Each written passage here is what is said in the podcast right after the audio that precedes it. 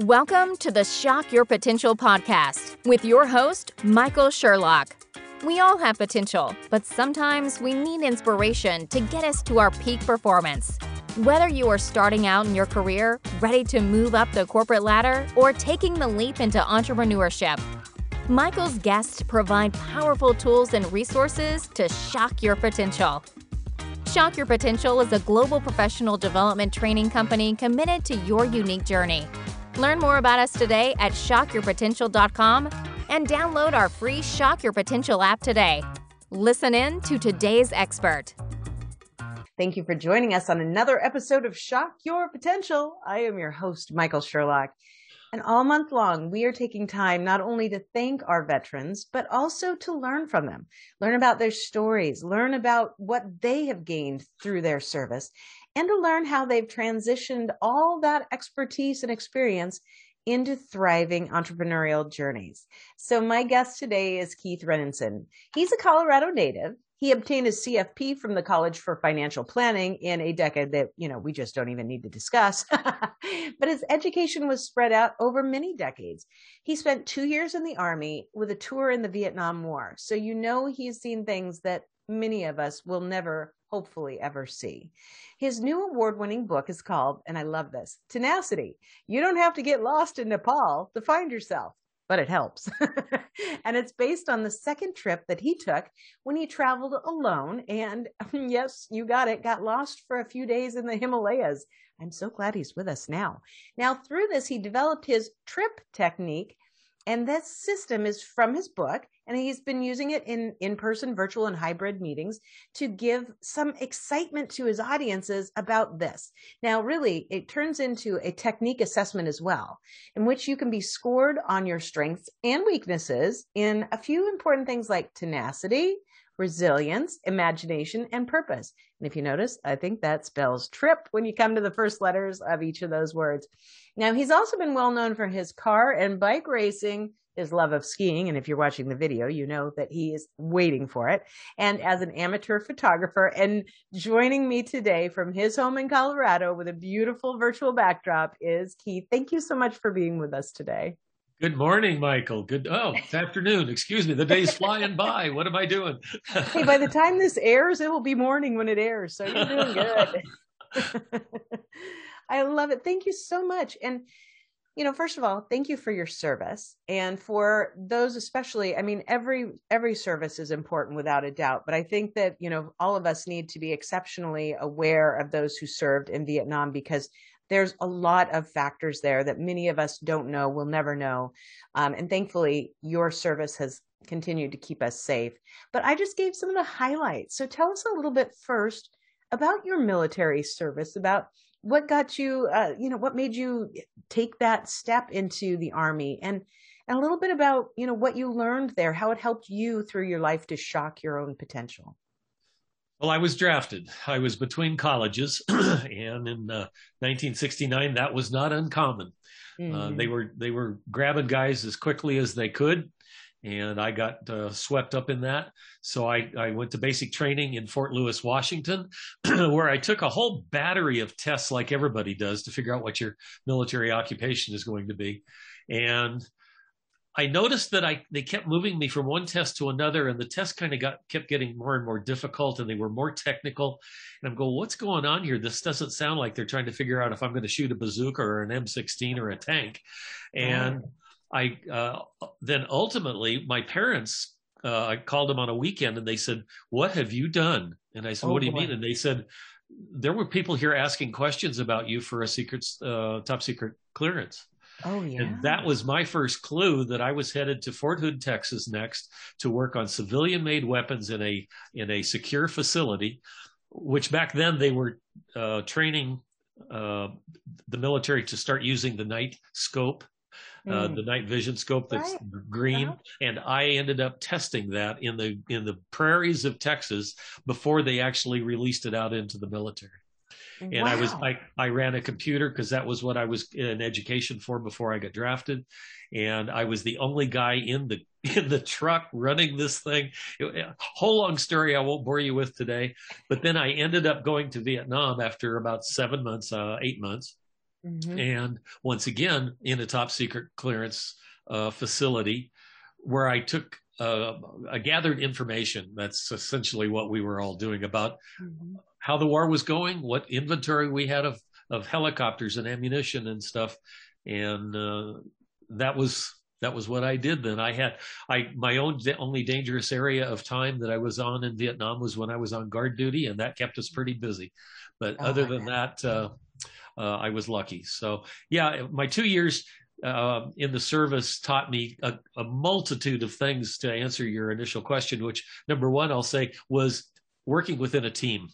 Mm-hmm. It was the camaraderie, the teamwork, uh, rising to leadership in some certain things that I didn't expect myself to do. Yeah. Uh, I was a platoon leader for a while, and it it that's where I guess I got the leadership bug because once I got out of the army, I I wanted to be a leader with whatever I did, which was mm-hmm. sometimes pushy, and sometimes it was fun. But um, uh-huh. And that sounds like all, leadership to me. yeah. And it also taught me really good communication skills because you got to be mm. very accurate in what you talk about in the military. Yes, absolutely. And uh, so between leadership and communication, it all sort of led itself to being an independent. Uh, you mentioned my certified financial planner designation. I was a an insurance agent and a financial planner for 42 years, and uh, that's where I guess I got I gained all of that uh, tenacity, if you will, to be mm-hmm. an independent person and have my own business. Well, you know, when I hear your story, though, my question though is with all that experience and all the technical aspect that they put you through all those tests and found out you know how well you could work in that in technology what what made you go the route of finances instead of technology i found that working in a room that was ice cold all day Oh, yeah. Because it was a big old IBM machine back in those days that had to have yeah. lots of air conditioning. Yeah. And not being around many people. I mean, I'm sitting there watching the tape drives go around and I'm watching the disk drive, which was three feet across in those days. Um, it was like, wait a minute, when I get home, I want to work with people. I don't want to work with computers. But mm-hmm. ironically, now I do a lot of work on my computer again. I designed my own website. I, you know, I do a lot of YouTube videos. I love all of the technical stuff now. Yeah. Well, and I think your point is spot on. I mean, technology then was very different than technology today.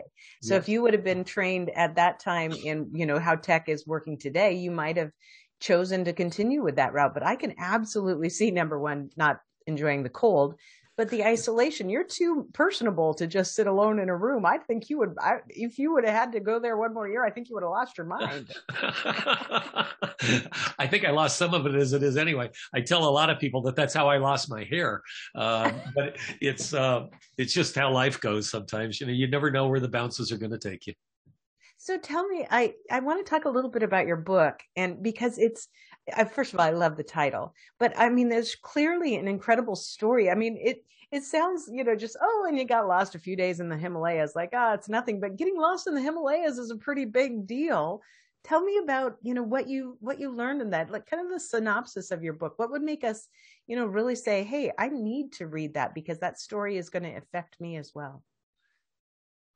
It's a, an adventure memoir, is what I call it, and I uh, I, I, landed in Kathmandu uh, and already had my trekking permit established to go to the base camp of Everest over a, about a six week period, and uh, they'd received about five feet of snow in the previous five days and they canceled my trekking permit. So on the hmm. spot, I had to redesign the trip. And that's really what was the problem. I ended up going into an area that I had not researched. And mm. when I hmm. got there, my compass, my maps, nothing was uh, working the way that it needed to to get me where I was going. And so within about four or five hours of starting that trek, I was lost. And I don't know that I could have found my way back out because I was still in a low elevation. I was still in jungle. I was working my way up to get to a mountain called Kanchenjunga in the northeast corner of, of Nepal. And I meditated, I journaled each day. I started to looking at my life because I had hit a midlife crisis and a mid career crisis all at the same time. And that was what precipitated this, this trip. And mm-hmm. I was able to start putting down on paper what I wanted to do when I got home. And it took me six more years before I retired and actually did it. But mm-hmm. once I did, I'm now doing exactly what I wrote down in my journal while I was lost, which was become a, an author and a public speaker. I love that. And I think it's very apropos with your title that you don't have to get lost in Nepal to find yourself, but it does help. so, in other words, sometimes those uh, extremes are actually when we're able to focus and, and ask ourselves some of the really tough questions that we can push aside in the day to day or, you know, just pursuing what we think we must continue to do. Yeah, and as we learned in the military, there's no atheists in foxholes, and I really connected with God while I was in Vietnam and while I was lost in Nepal. I, have never really lost my spirituality. I've, I, it just, it kind of ebbs and flows with me. I'm really strong with it sometimes, and I'm not so strong other times. But while I was in both situations, I had long conversations uh, with God as to where I wanted to go and what I wanted to do and how I wanted to get there. And and as I look back, I've been a very blessed human being because those things have occurred. So then you decided to. I mean, obviously, like you said, it didn't happen overnight. But six years later, you said, "Okay, I've I've now I've taken the path. So where I'm I am where I want to be. I'm a motivational speaker." Written my book. I want to inspire people. When you are speaking to groups, you know what kind of things do people walk away from your meetings? What kind of things you know when when you're standing there at the end and everybody's lined up to shake your hand and say hey i loved that. What kind of things do they say to you? They love my stories because i uh, i am a storyteller. Excuse me. I i love telling stories. I can see them going through my head as I'm telling them and I'm reliving them and the excitement builds back up inside of me. And I think I probably exude that from the stage. Uh, and it uh, it's just one of those things where you uh, you you start to inspire people by them relating to what they can see in themselves from what you've experienced.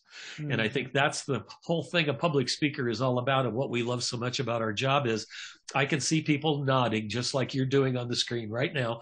Yep. You know, we when you see them nodding, you know they're connecting with you and that they can they can see an experience they've had that was very similar, but they hadn't looked at it the same. They haven't uh, uh, attributed the power that it had in their life. And if they look back, they can say, "Oh yeah, it really was a lot. That was a, a powerful event that I didn't really give it enough credit." And here I am today, et cetera, et cetera, et cetera. So yeah, I think that's the biggie for me is seeing those those smiling faces nodding and people laughing and enjoying the stories. And I love the fact, you know, you talked about having a, you know, kind of a mid career and a mid life crisis all at the same moment. And I think it's really important that we talk about those things. And I'll just, I'll just share a quick story about someone else. I had a guest on my podcast several years ago, and I swear I, I refer to him so many times because he impressed me so much he decided he and his wife were kind of both at the pinnacle of their sales careers, but they were burnt out and they were exhausted and they were, you know, fighting with each other. And they're like, this is not right. We need to figure this out. And so they basically kind of sold everything, put everything else in storage, and they took a, what they call a mid career retirement. And they said, we are going to take a couple backpacks and we're going to travel the world and see where it takes us. And that story, I just loved talking with them. You know, they've built kind of a new business out of it, but I was just so impressed with, you know, the realization because so many of us, even though we know we're burnt out or we know we're reaching those points, and I can think of the times in my life um, that you, but you still don't acknowledge it until you're so lost, maybe that literally being lost, you know, in the Himalayas is the extreme situation you have to be in before you say, okay, all right, big guy, I'm ready. I got to do something about this and kind of open yourself up to that dialogue within your own mind and heart. Yeah.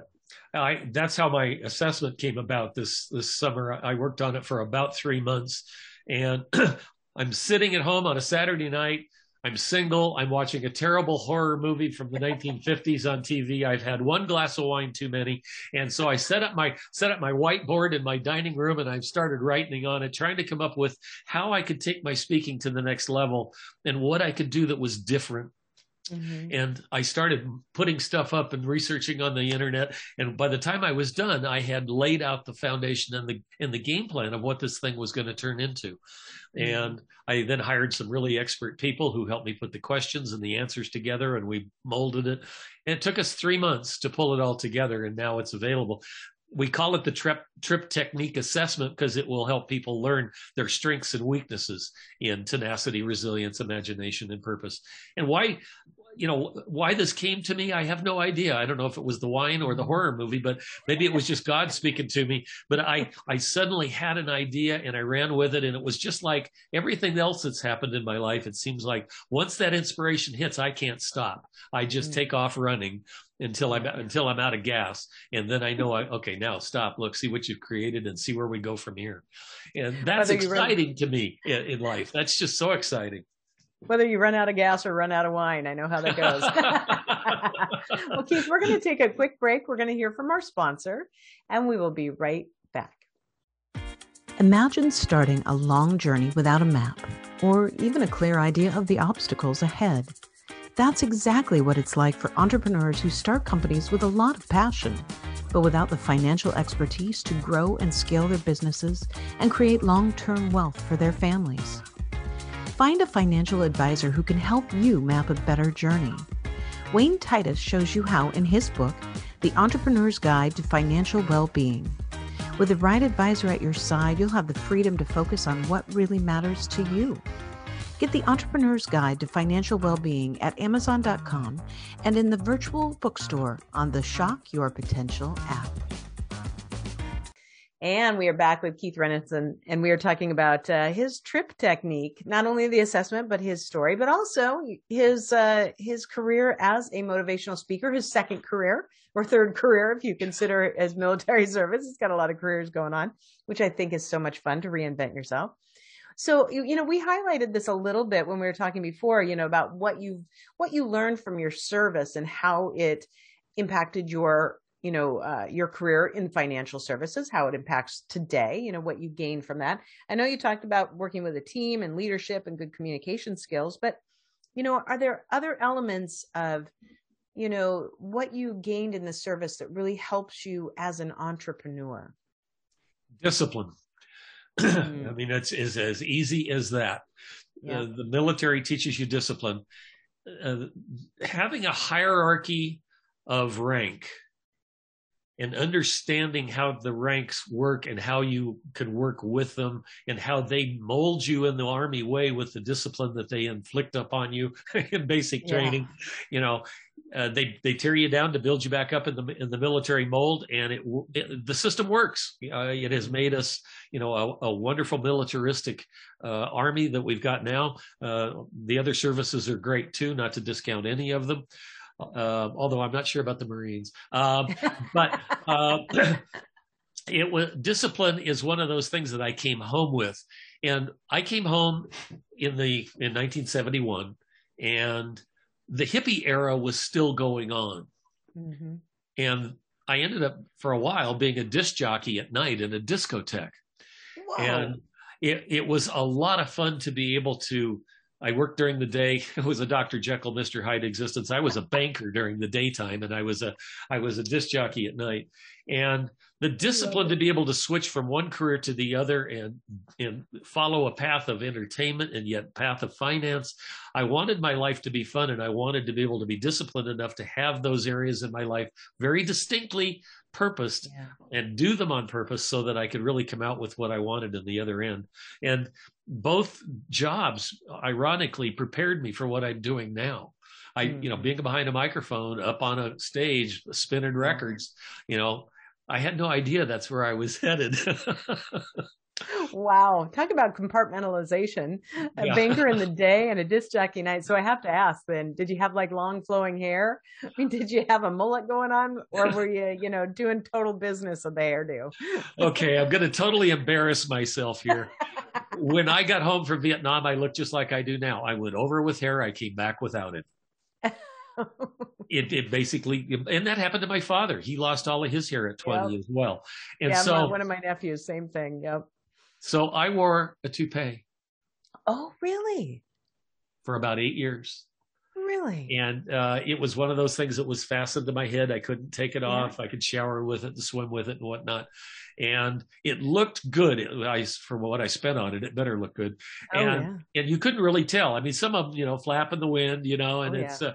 uh, this was very well made. It was human hair, and it, uh, it, it it worked well. But I I came home with no hair in the middle of the hair generation. Oh yeah, that would and be I tough. Want, I wanted to look like everybody else. And so, yeah. but then I got married in the early 80s. It got infected in the sides where oh. the stitches were holding it on. And I took it off and uh, haven't worn it since. So, yeah, I, I, have to embarrass myself every once in a while and tell that story. But, well, you know. Thank you for sharing. I hope you don't feel embarrassed by it. I no, think it's no, a, no, no. I think no, it's a great.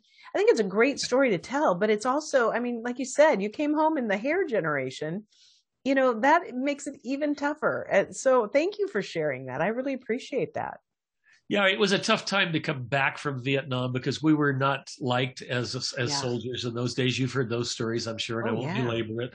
Um, but I, I, I, we all came home and instantly didn't want to look like a soldier, right? Because we didn't fit in anymore. Right. And, and that was sad because we were proud of our service. We were proud of what we had accomplished, which was going to a war zone, which something not many people would do, whether I was in active uh, battle or not. I was still part of the support staff and it, yeah. we were still in danger in being in theater. So it was, it was something I came home with and uh, felt good about. And then all of a sudden I couldn't feel good about it publicly. And that was hard. Yeah.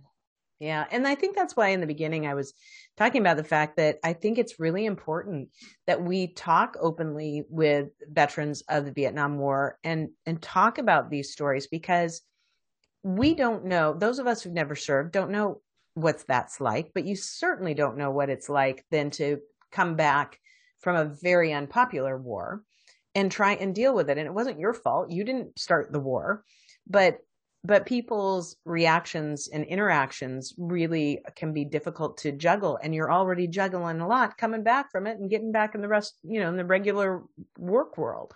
Yeah the ptsd that the guys came home with from over there that experienced battle conditions was was bad enough without them coming home and, and being stigmatized here at the in on our homeland. And absolutely, uh, uh, you know, I felt bad for all of them that suffered that kind of trauma, and I was blessed that I didn't. And mm-hmm. I, I you know, we all have that survivor's guilt, those of us that had those kinds of experiences. So I had my own kind of problems that came out of it. Yeah. And uh, I, I had a long uh, battle when I got home with um, hyperventilating whenever oh, I got in a mm-hmm. stressful situation at work, I would hyperventilate. And I actually went and sought some help out, and they said, "Well, this all stems from the, you know, you're you're carrying this forward, and that's why you're Absolutely. doing it." So Absolutely, and that's why I do think you know we those of us who have not served need to continue to honor everyone who does and has served because that's if that's all we can do we can do that and if we can honor it and respect it then we continue to be stronger as a nation. I think it's really important. So thank you for sharing your, your story. Um, and I know we're going to have all of your contact information on our show notes, but just in case somebody's like, I need to find out this man right now, book him for a speaking gig and buy his book. What's the best way? What, what way do you want people to find you? Well, my last name is hard to spell for some people because it's got too many N's in it. So, so I came up with the triptechnique.com. So that's the triptechnique.com. And that takes you right to my website where it'll explain the assessment and my speaking gigs and my book. And I'm soon going to have my baseball caps on. Oh, look. Up for sale. Awesome. Uh, one for each letter of trip. So uh, we'll have those up there for sale here pretty soon. Just something, you know, fun item. What the heck? Beautiful. Uh, yeah. The trip triptechnique.com. Trip triptechnique.com and those who didn't see the video yet, um, he had an incredibly great looking hat that said imagination, and they'll have all the words for trip. Exactly. Well, Keith, before we go, do you have any last words of wisdom or pearls of advice for my listeners and viewers? Yeah be kind to your soldiers, be kind to them as they come home. And as they suffer now a little bit because of the feelings left after Afghanistan, oh, yeah. that's going to leave a lot of guys feeling like their job was was there for naught. And that's not the case. They kept us safe for a very long time, and we need to recognize that that uh, that that tour of duty that they all did and the the results that we all were blessed with. Amen to that. And for all the people's lives in Afghanistan who are changed for the better, even if it may not be the same now, there were there were a lot of positive steps. I agree completely. Yeah, for sure. Thank you, Keith, so much for sharing your story. Thank you so much for your service. And thank you for being our guest today. It was fantastic to learn from you. I'm glad you have this series going. That's a, a wonderful idea, and thank you for including me. Thank you. Thank you for joining us on another episode of the Shock Your Potential podcast. Learn more about us today at shockyourpotential.com, including details on Michael's two best selling books.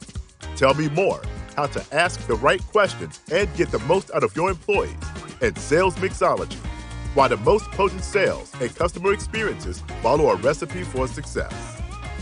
Make sure to check out our Shock Your Potential app, on demand professional training resources to help you excel in your career. And as always, don't forget to subscribe, rate, and like us today.